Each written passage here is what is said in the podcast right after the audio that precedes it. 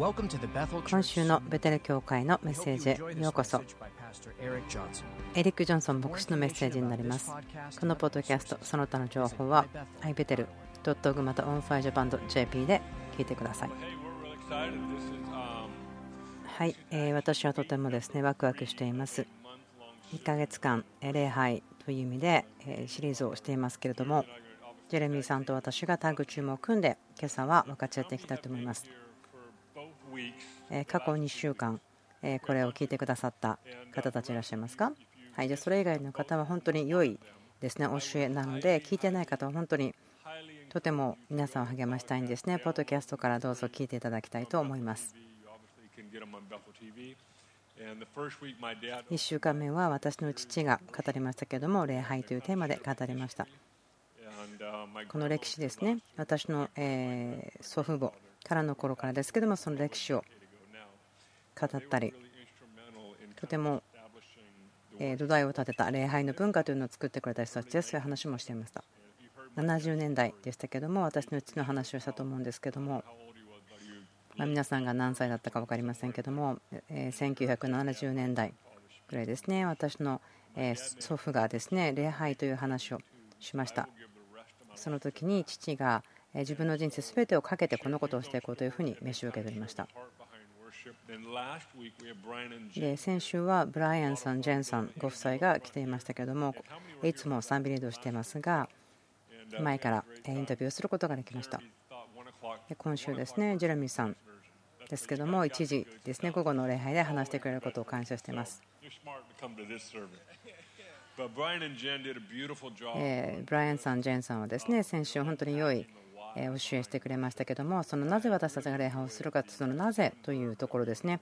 よく語りましたけども私の賛美という言葉の意味ですね。それを学んだりしました。実際的なことも学びました。例えばその歌が終わったその歌詞を歌い終わったけどもその間後の時間ですね。音楽はかかってるけども何をしたらいいんですかとかそういうの話をしていました。ですから皆さんもそのようなことをこう疑問に思ったかもしれないけど誰に聞いたらいいのかなと思って聞かなかった方かもしれませんけれども。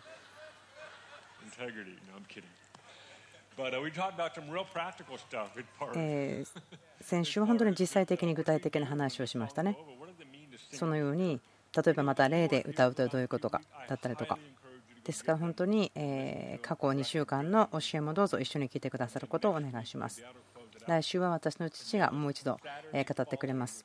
そしてその後の週末にはボールフィールドというところで礼拝をしようと思っています。とても広いのでたくさんの人が来てくれると思います。土曜日の夜ですけどもどうぞできる方は参加してください。ジェレミーさんがその時もですね礼拝を導いてくれます。別にずっと立ってなければいけないというわけでもないと思いますしまた寝っ転がる必要もないと思うのでどうぞ椅子を持って参加してくださって大丈夫です。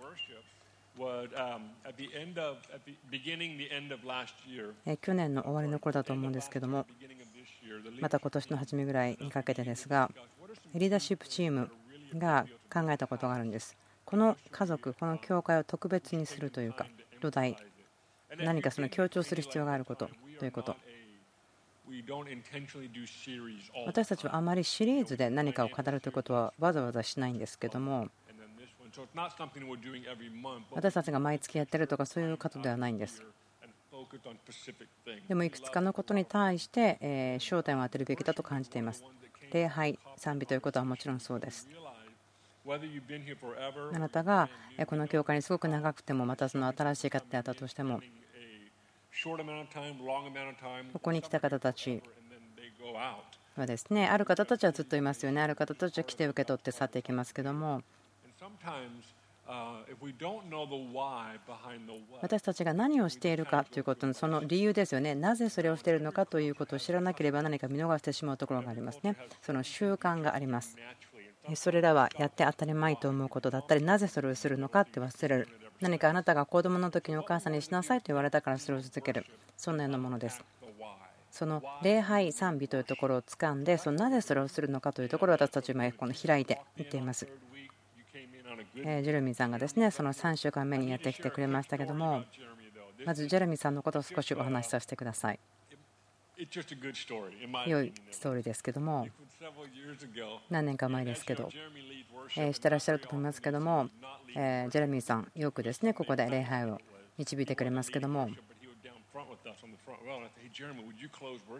ある時ですねジェレミーさんが礼拝のリーダーではなかったんですけども前に近いところで一緒に礼拝したいとので彼を見つけてあじゃあこの礼拝を閉じるためにあのお願いしていいですかというふうに言ったんですね。でその時に多く私が知ってる人たちもそこにいたんですけどもでジェレミーさんが立ち上がって前に立って礼拝を閉じているんですけれどもでも素敵に素晴らしくその歌うことによってまた他の歌を導くことによって終わってくださったんですね。で私たちはですねそれを思ってえちょっと待って礼拝を閉じてってお願いしたのに歌っちゃうなんてずるいよと思ったんですけどもああ自分それできないからですね。ああできないな。残念だな。彼はとっても賜物が多いなと思ったりもするんですけども、まともかく。それ面白かったと思うんですね。礼拝を閉じてくださいと言ったのに歌っちゃうなんてずるいなと思いました。はいまあジョークですけども。ジェレミーさん今日いくつかのことを話してもらいたいと思います。自由について語ってくれると思いますけども。皆さん、えこんにちは。私はその今、えエレクさんが言ったことのことを覚えてますね。私は一番前に座っていて、礼拝をしていて、そしてエレクさんがこの礼拝閉めてほしいんですかと言ったら、ああ、いいですよ。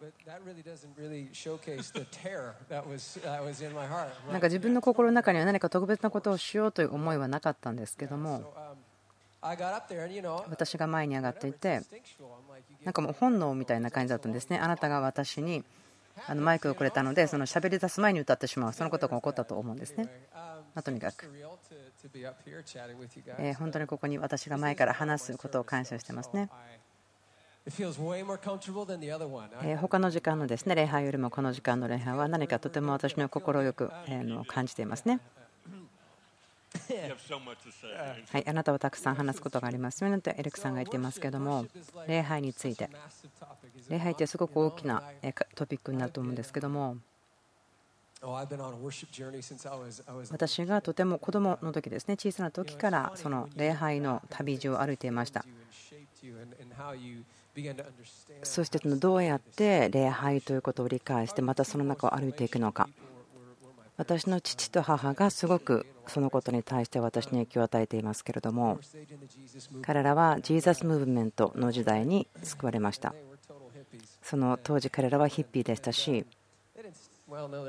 ま今でもそんな感じはしますけれども本当ですよ。でもすごくすごくすごく素敵な人たちでした。私たちはすごくでも保守的な教会に人生の間長らく行っていました。そのファーストバプテストというところですね。その聖歌隊がローブを着ていたりとかそのようなところに行ってました。でも他のところでは私のお父さんのすごくこうデボーションしている神様にも注ぎ込んでいる命人生を見てきました。彼のですねデボーションは静かではなくまたすごく朝早くに始まっていましたこんな感じでした。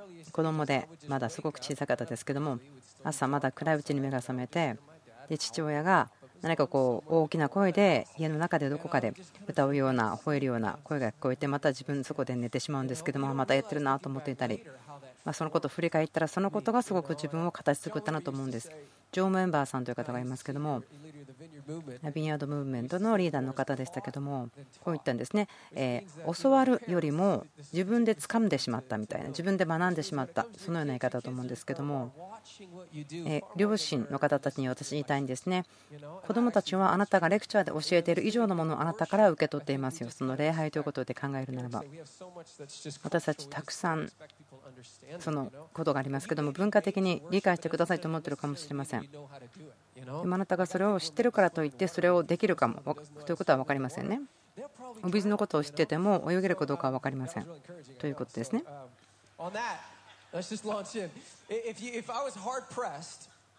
例えばその定義ということですね。賛美ということ礼拝ということの。こういうかもしれません。礼拝ということ。全ての考え全ての行動全ての働き。それは神様の心に喜びをもたらす。主に対して喜びをもたらすもの。私たちの礼拝の時にいろんなことをしますよね。そうなんです。自分で今言ってます。私たちは手を挙げたりいろんな歌を歌ったりですね。そして何かアクティビティがたくさんあります起こる出来事がありますでもいろいろなことをしますけども最終的には喜びを神様の心にもたらしたいということでやるものそしてそれを私たちは礼拝と呼びたいんです。私、このことを一つですね強調したいんですけども、ワーシップということは、その人に対してすることなんですね。神様に向かってすることなんです。神様に対してすることなんですね。ですか？ら何かその行いとかプログラムの中に入っているものではないんです。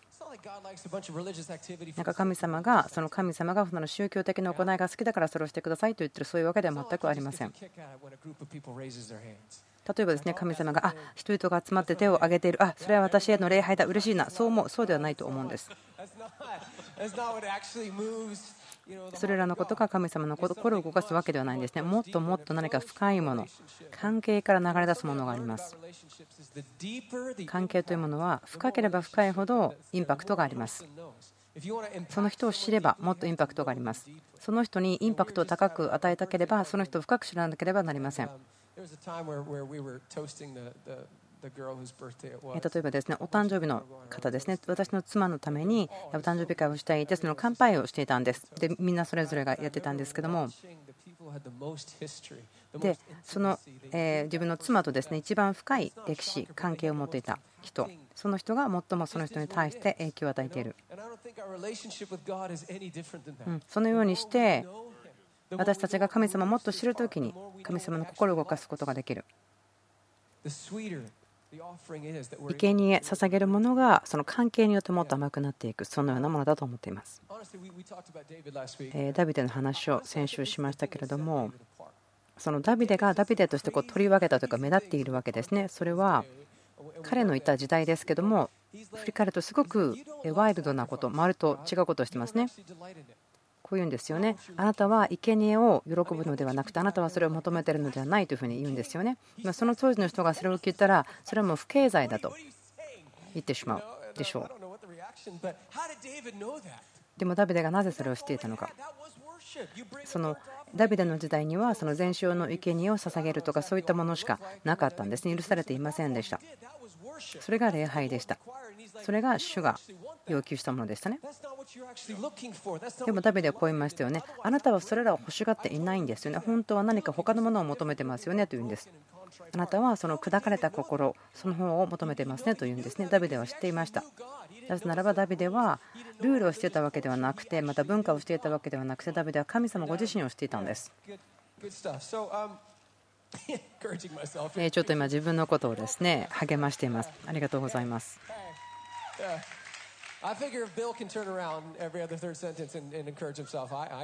ビルさんはですねどのような状況であってもそれを自分を主にあって励ますということのために用いると思うんですけども私もそれを学んでいるところですと思います。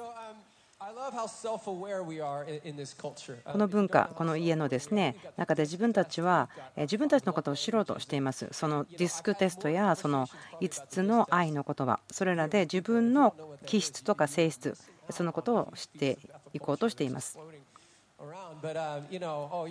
ですからここではあ自分たちはあ私はハイリーハイアイですよとかですねそういう話をするんです自分がその理解しやすいですね愛の表現のこう物事とか言葉とかそういったのをですね話したりとかするんですね。あ自分はこれが強いんですよ弱いんですよとかそういったこと分かってますけども。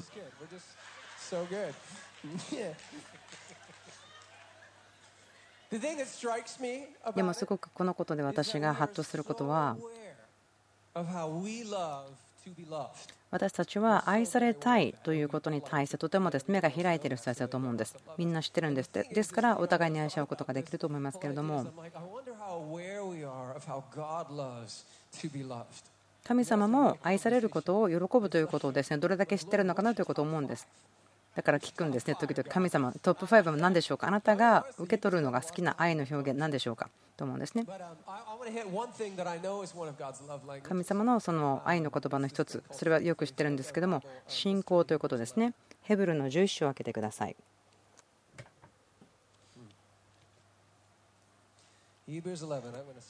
ヘブル11章の一節から。信仰は望んでいる事柄を保証し目に見えないものを確信させるものです。この強い言葉ですね、その確信というところ、私それをすごく喜んでいます。本当に完全にそうであるということですね、保証があるということ、確信で満ちている、私はもう絶対にそうだと知っているということ。見えないものが分かるということです。そして3節ですね。信仰によって私たちはこの世界が神の言葉で作られたことを悟る。従って見えるものが目に見えることとならないのを悟るのです。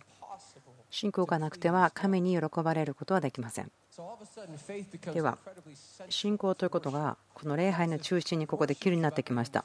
礼拝というものが神様の心に喜びをもたらすことであるならば信仰というのがすごく重要な最も重要なことになるでしょう。信仰がなければ。神様を喜ばせることはないんです。ヤコブ書私たちはこれから聖書で言っているその信仰とはということを見てみましょう何か私たちがその信仰ということを考えた時に自分の中であこのこれをこれを信じていますよというふうに言ってその人信条みたいなこれを信じてますよこれですよというのがあるかもしれませんけれどもでもそれは信仰聖書が言っている信仰というのはもっと強いものだと思うんです。そこに入りたいんですけどもヤコブ書の2章ですね14節。私の兄弟たち誰かが自分には信仰があると言ってもその人に行いがないなら何の役に立ちましょう？そのような信仰がその人を救うことができるでしょうか？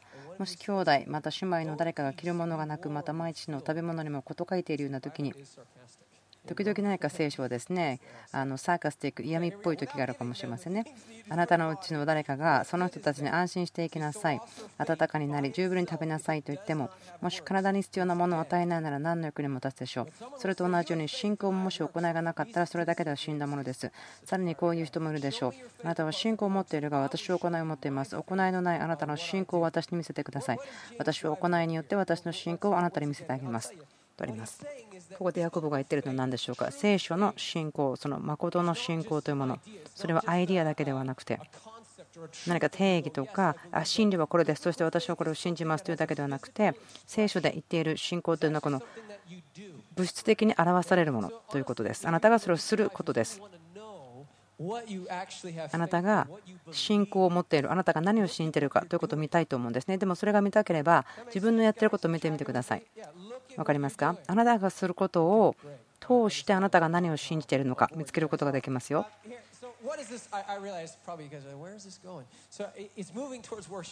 礼拝という話をしていますよ。これとても重要なことです。私たちはなぜならばここでですねすごく大きな宣言をしていますよね。驚くようなことを実は言っているんです。ですよね。例えば4200ぐらいですね。世界中には宗教と呼ばれるものがありますけれども私たちの信じているものが唯一であると信じていっていますね。これらの他の宗教ではなくてでも一つだけ一つの道一つの真理それがイエス・キリスト救い主であってということを信じています。それはすごく大きなことを私たち宣言してますよね。これが正しいと言ってるわけですけれども私たちは神様のことをどのように信じていますか何を信じていますか良い神様ですね。皆さんよく、え知ってますね。え皆さんの意見もありがたいんですけども自分が書いたリストがあるからちょっと見ますね神様のご人格のこと私たちが信じていること神様は非常に良い方とても恵みで満ちている美しい素晴らしい助言者神様は全能者であって永遠の父であるということ。燃え尽くす炎である方。初めで終わり。明けの明星。父のない者の父。貧しい者を弁護する者。王の王。許してくださる方。謙遜な方。誠実な方。憐れみ深い方。でもこれらのリストは疲れるようなリストではないですね。全体ではないんです。神様が誰かということを書いてみました。でもこのことすごくある意味えクレイジーですよね。私、このことがですねここでもいています。信仰は何でしょうか？保証するものですね。確信させるものです。これらの神様の真理が本当にそうであるというふうに確信させることですね。でそれを人がするならばどのようになるんでしょうか？部屋の中はどのようになるんでしょうか？人々がその信仰の中に歩み入っていった時にそして体を使って応答していた時にこれら私たちが今言った神様のご人格は本当ですよということを表した時にどうなるんでしょうか？それをしたならばそのダビデ王がもしかしたら普通に見えるかもしれません。本当ですね。例えばもう服が落ちるほど踊ってしまう。自分それしたことはないですけども分かりますよそういうの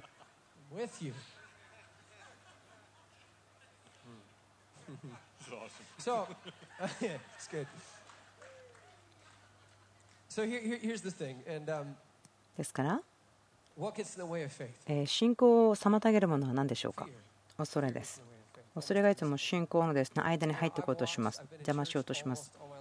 私はですね小さい頃からずっといろんな教会に行ってましたしいろんなセットアップの中で状況の中で賛美リードしてきました。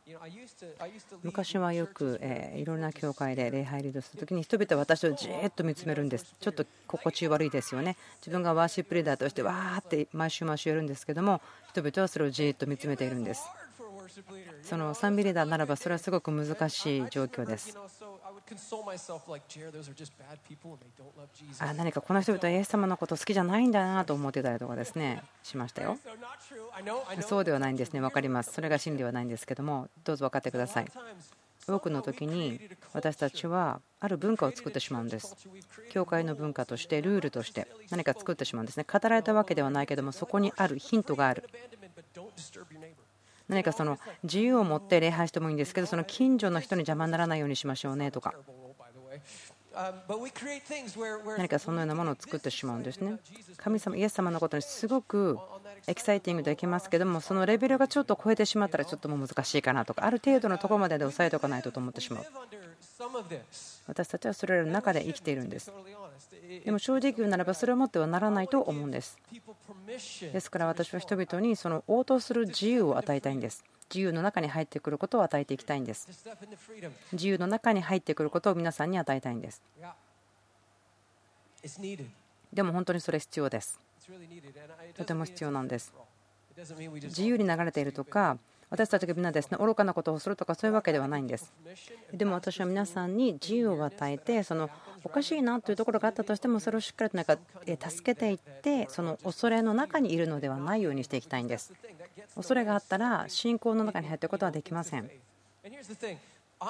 私知ってますよ。人が単純にルールとか恐れとかなしに素晴らしいものとか良いものって知ってるものに応答したらどうなるのかなということを知ってます。私すでにそのことを知ってます。なぜならば私、子供が5人いるんですね。はい、私には子供が5人いるんです。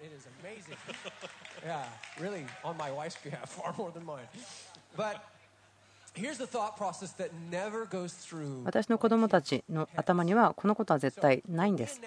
例えば.私がアイスクリームがあるよと言った時に.これから私が言うような考えは絶対ありません。Does not go, 3歳の子供は.あじゃあ他のお姉ちゃんたち何してるだろう？お兄ちゃんどうしてるだろう？じゃあ彼らはポイント5ぐらいエキサイトしてるしある人はポイント8ぐらいまでエキサイトしてるから真ん中ぐらいに入って目立ちたくないしでもなんか全然それ嬉しくないようにも見えない見えないようにしようとかそんなことできません。やってないです。3歳の子供は単純に応答します。純粋にまあアイスクリームと良さの中にですね応答します。本当ですよ。彼らはまだ学んでないんです。恐れとかルールそれを学んでないのでただそれをするんです。信仰の中に入っていくということも学ぶということがあります。あ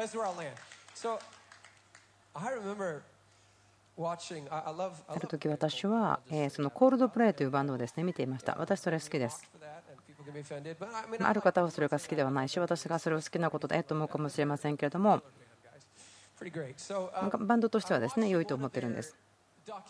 彼らのそのドキュメンタリーを見ていました。何かコンサートや他のことをですね映しているものでしたけどもそこでですねその神様と素晴らしい経験すると思っていなかったんですけど自分それはありました。でもそこでですね自分があることを気がついたのはバンドのそのコンサートがですね You know, people just So sit in no. an arena, and it's just 1万人ぐらいの人が集まってるアリーナだったんですけどもまだステージが始まる前にもすごい期待感が渦巻いているようなわーっていうですね声がするんです。群衆の声がするんです。まだ何も始まっていないのに。まだバンドもステージに上がってきていないけれども群衆がすごく期待してわーってなってるんです。ずっとですねそれらのそのドキュメンタリーで見ているんですね。でもそのみんながわーっとなってる声がこれ以上大きくならないよみたいな時にそのステージの上に誰か人が来るんです。そしたらそのわーっていう音がですね倍ぐらいになるんです急に群衆が期待して叫んでる声が。何が起こったか私には分かりませんけれどもでもそこでは自分の心ですごく確信がありました。そしてその、えー、妬む心がありました。自分の中に。私はすごく知っています。確信があります。神様はこのような応答にすごくふさわしいんですね。そのような応答に神様は本当にふさわしいということ。自分のですね心の中に何か立ち上がったものがあるんです。でそれは何か人に移ってしまうようなもの。神様を見たならばあったならば祝わないということはないはずなんです。例えばそのコールドプレイというバンドがありますけどもでも彼らは良いバンドだった人もでも彼らは全能の神様ではないんですよね。でも人々はそのような素晴らしい応答をするんです。でも神様イエス様はそれらのそのような応答にふさわしい方です。だからルールとか恐れを取り去る。そして神様に応答する。そこには神様の心が喜ぶことがあるんです。ここで集まってですね大きい声で歌ってますけどもでもそれでもすごく信仰がありますよね。私たちは正しい方向に進んでます。でももっとあるんです。もっとあるんです。私たちが信仰で前に進んだ時にあるんです。恐れとか自由という話をしましたけどもどうでしょうか？恐れを打ち破って自由の中に歩む時どうしたらいいんでしょうか？良い質問です。ありがとうございます。自分の話しましたけれどもあの決して恐れないということ。それは決してないかもしれません。私たち歌ってました。もう恐れの奴隷ではない。私は神の子供だという歌詞があります。それは私たちが決して恐れを経験しないというわけではなくてあなたはもう奴隷ではないということ。恐れの奴隷ではないから恐れに従わなくてもいいし恐れの声を聞かなくていいということです。時にはこんなことがあります。心がなんかドキドキするワクワクする。何かリスクを取るチャンスがあなたにある。そして今信仰はですねリスクと書きますけどもそのようなチャンスが来る。なんか自分が前に進みたい。リスクを取りたい。そのような時に毎回いつも選択があるんですね。自分の頭で戦いが起こります。何かその変わった動きをするようになんか手を上げて下ろすようなですね動きをするように感じたんですけどもそれを言い始めた時にあれ？と思ったんですね。でなんかその自分の頭の中であなんで自分こんなことしてるんだみたいな声が聞こえたりとかするんです。批判的になるんです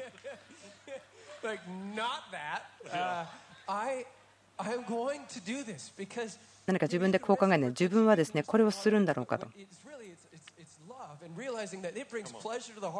ワーシップは愛ですね。神様の心に喜びもたらすもの。恐れを通り越して信仰に入っていく。あなたにとっては心地よいものではないけれども、でもあなたのお父さんは本当に喜んでいるということ。そのことは私をすごく励まします。私たちは恐れに従わなくていいんです。とても重要なことです。聖書があったらですね、ヨハネの4章を開けてもらえますか？いくつかもう少し聖書を見たいと思うんですけども。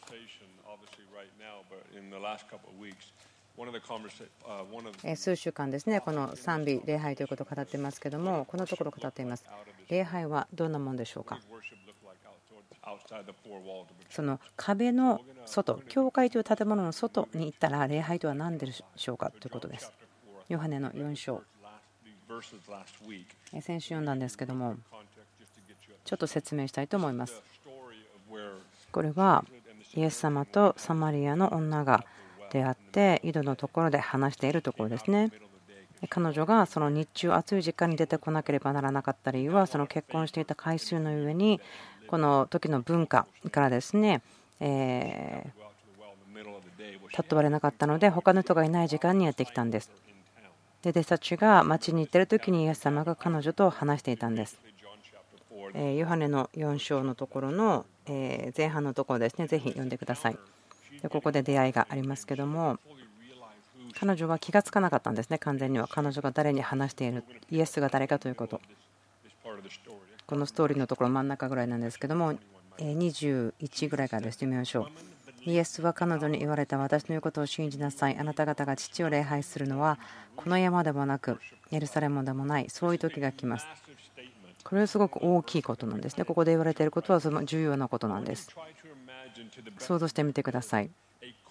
最善を尽くしてください。その文化的にあるその習慣とか伝統というものもう何世紀にもわたってもう100世代でないかもしれないけども長く長く長く長く礼拝神に礼拝を捧げるという時には山に行く宮に行くエルサレムに行くその場所というとこでした。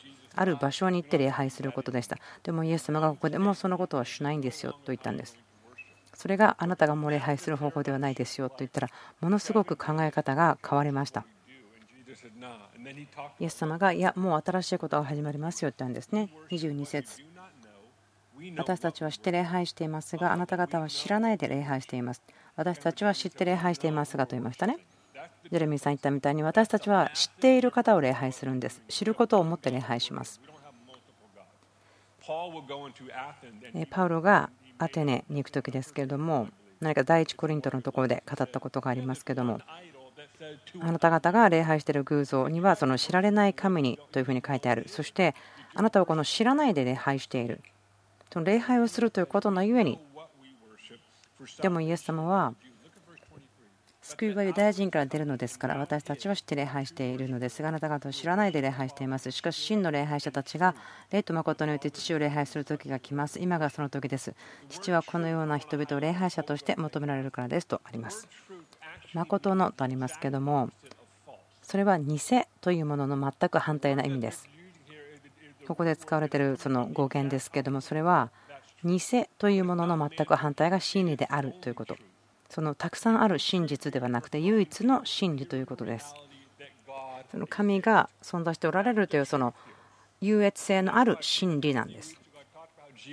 何週間か前にですね話したんですけどもイエス様のことですね。全てのものがイエス様によって作られイエス様のために作られとありますけどもそしてイエス様のところに行くとありますけれどもそれが真理ですね。それが優越性のあるリアリティです。この最初に行きますけれども、ちょっと待っててください。私が発音がちょっとですね間違ってたらすいませんけども、ヘブル語でアボーダーという言葉があります。その言葉は、ヘブルの文化では、礼拝ということを用いた言葉です。興味深いことは、その意味は、働くとか使えるというような意味なんです。ヘブル語文化においては神を礼拝するということは働くこと使えることということです。その歴史を見た時にそのヘブル文化が持っていた礼拝というものをそのギリシャの文化が引き取ってしまったことにそこに変化がありましたけどもあまり深く今日は話しませんけどもでもギリシャの人たちがアボーダというとこを取ってでもある時間にある場所で1週間のうちのこの日というふうに変えてしまったんです。ヘブル語の文化ではあなたのすること全部が礼拝である。だったんです。ですから私がすることそれは仕事であってそれは神への礼拝の働きであるということ。そこそれをするときにそのワーシップ礼拝ということがその教会の壁から出るということですね。その生きるということの全く違う領域に届くことができます。全てすること私の仕事。それは礼拝になっているということ。アボーダーという言葉のまた違うところはその人自身をすごく熱心に広げる。ですからあなたは一生懸命働く。捧げる。その礼拝ということのために捧げるということ。何かその簡単なことをやってだけいこうというわけではなくて私は熱心に働く。神様に私のすることを捧げるために熱心に働くということです。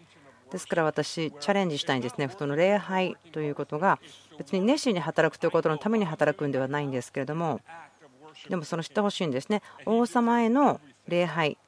なぜならば王様は全てを受け取るにふさわしいからということで私は働く時に熱心にしますよということ。コロサイ開けてみてください。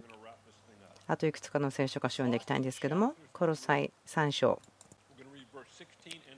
16節17節読みますけどもキリストの言葉をあなた方のうちに豊かに住まわせ知恵を尽くして互いに教え互いに戒め死と賛美と霊の歌とにより感謝にあふれて心を神に向かって歌いなさい。止まってください。最初のところは教えるけれども死と賛美と霊の歌ということが書いてありますね。17節。あなたのすることは言葉によると行いによるを問わずと書いてあります。すべて主イエスの名によってなし。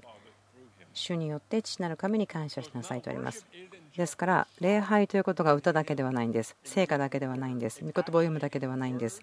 でも言葉によると行いによるだから私の人生でどうしてるんですか何をするんですかそれが王様への礼拝であるということ。礼拝というのが週に何回かどっかで集まってすることではなくて24時間ずっとそうであるというものに変わるんです。想像してください。皆さんがここから出ていく時にそのウェイトレスさんにお金を払ったりとかえ税金払ったりとか自分の伴侶に接したりとか仕事にそれは全てのことが全て熱心に上手によくやってそれが私の神様への礼拝になるということ。それが大きな影響を与えると思うんですね。あなたのためだけではなくてもちろんあなたと神様とのですね関係も変わると思いますけれどもでもそれがあなたのそのいるところの地域に対して与える影響というのを考えてみてください。あなたがすること全てというのは王様への礼拝であるということ。私そのためにですね旧約聖書を読むことをすごく喜んでます。ここにはその日々の日常の生活のことをやっていた人たちのことが書いてあります。もちろんですね皆さんもし自分の人生が聖書に書かれてたらですねすごくわーと思うんですけども前にも話しました。出エジプト。31、39テントを建ててるとこですね。神様がここに住みますよということで作っていた。それは普通の仕事ですよね。その系統をより合わせるとか。とてもシンプルなことですけれどもまたとてもベーシックな仕事だと思うんです。でも神様はその人たちのやってることを御言葉に載せなさいと言ったんですね。聖書にかけなさいと言ってなぜならばそれが私への礼拝であるから。幕屋のためにテントのために系統を作っている。それは共に集まって礼拝することのためですよということ。ですから私たちが部屋を出た時にそのようにしてほしいんです。マタイの福音書22章。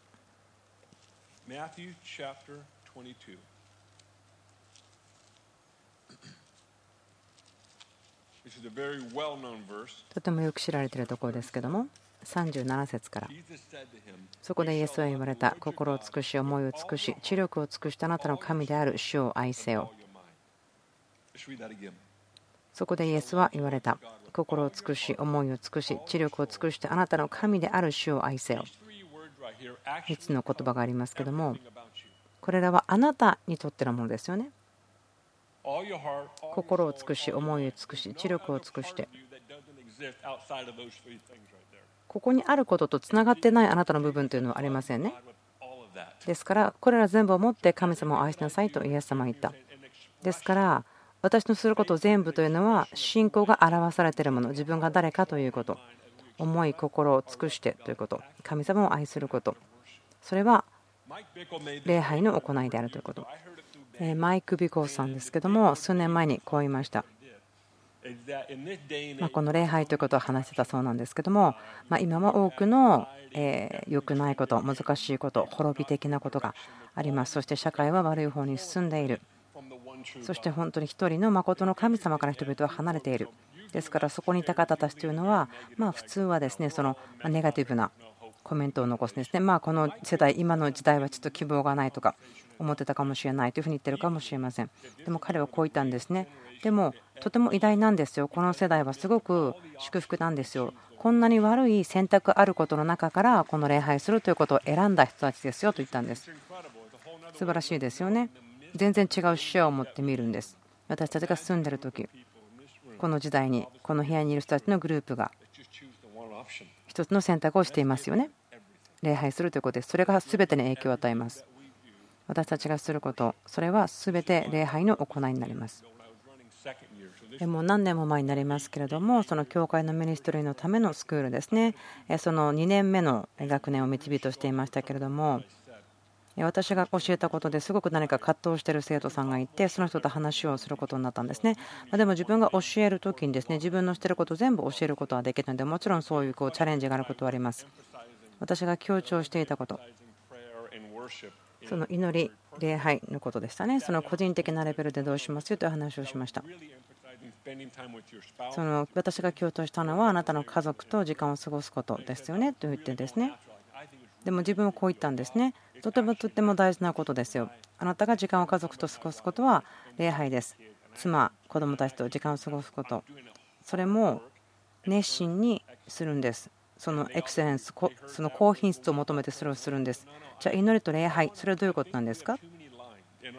何か私たちはその西洋的な考え方においてこれが礼拝であってこれが礼拝でないこう線を引いてしまう。これが霊的な行いであってこれはそうではないというふうに考えてしまうとあるんですけども全ての人生の分野が王様への礼拝になると私はとにかく言いたいんです。全ての部分が。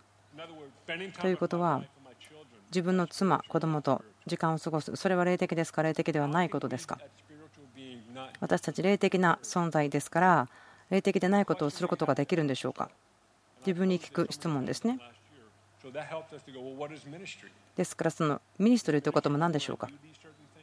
いくつかのことをしてればミニストリーなんでしょうか？というようにその西洋的な考え方では物事に対して私たちがアプローチするときに何かこうつながっているものではなくてバラバラにして考えてしまうところがあります。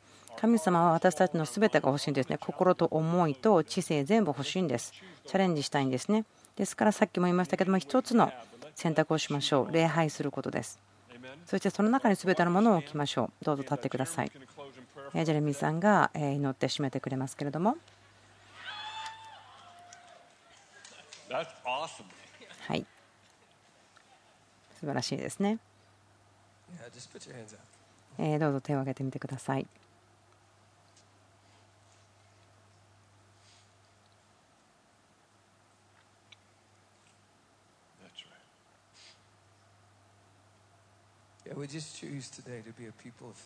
今日私たちは信仰の人であることを選択します。信仰の人です。なぜならばあなたの心を喜ばせたいからです。あなたの心に喜びをもたらしたいからです。あなたの心に。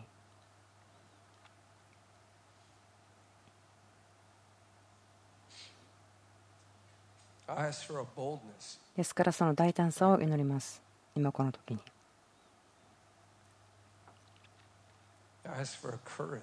勇気を求めます私たちの心をしっかりと勇気を持って捕まえることができるように神様は祈ります。私たちが未だなかってなかったほどな自由の中を歩みいることができるようなシーズンに入ることができますように。あなたが私たちをそのように作ってくださり支払ってくださいました。ですからそれを受け取ってはいと言います私たちの蓋閉めているもの閉じ込めているものを取り去ってください。その箱を取り去ってください。私たちが今いるところで慣れていることとかありますけれどもでも今その外に出ていきます。知らないところに出ていくことができます。信仰によって私たちは前進したいんです。アクセスしていきたいんです。信仰に歩みたいんです。でもそれらのことは人々が集まってできることです。共に集まって信仰によって導かれる。確信していることを分かち合って。まだ見てないけどもそこに絶対ある。あるんだあるんだと確信することができる。そして私たちはそれを追い求めることができます。主ですから信仰の賜物を私たちの上に注いでください。私たちははいと言います。はいと言います。もう一回イエスと言ってください。はいと言いましょう。アメン。今週もベテラ教会のメッセージ聞いてくださってありがとうございます。ポッドキャスト ibetel.org また onfirejapan.jp で聞いていただけます。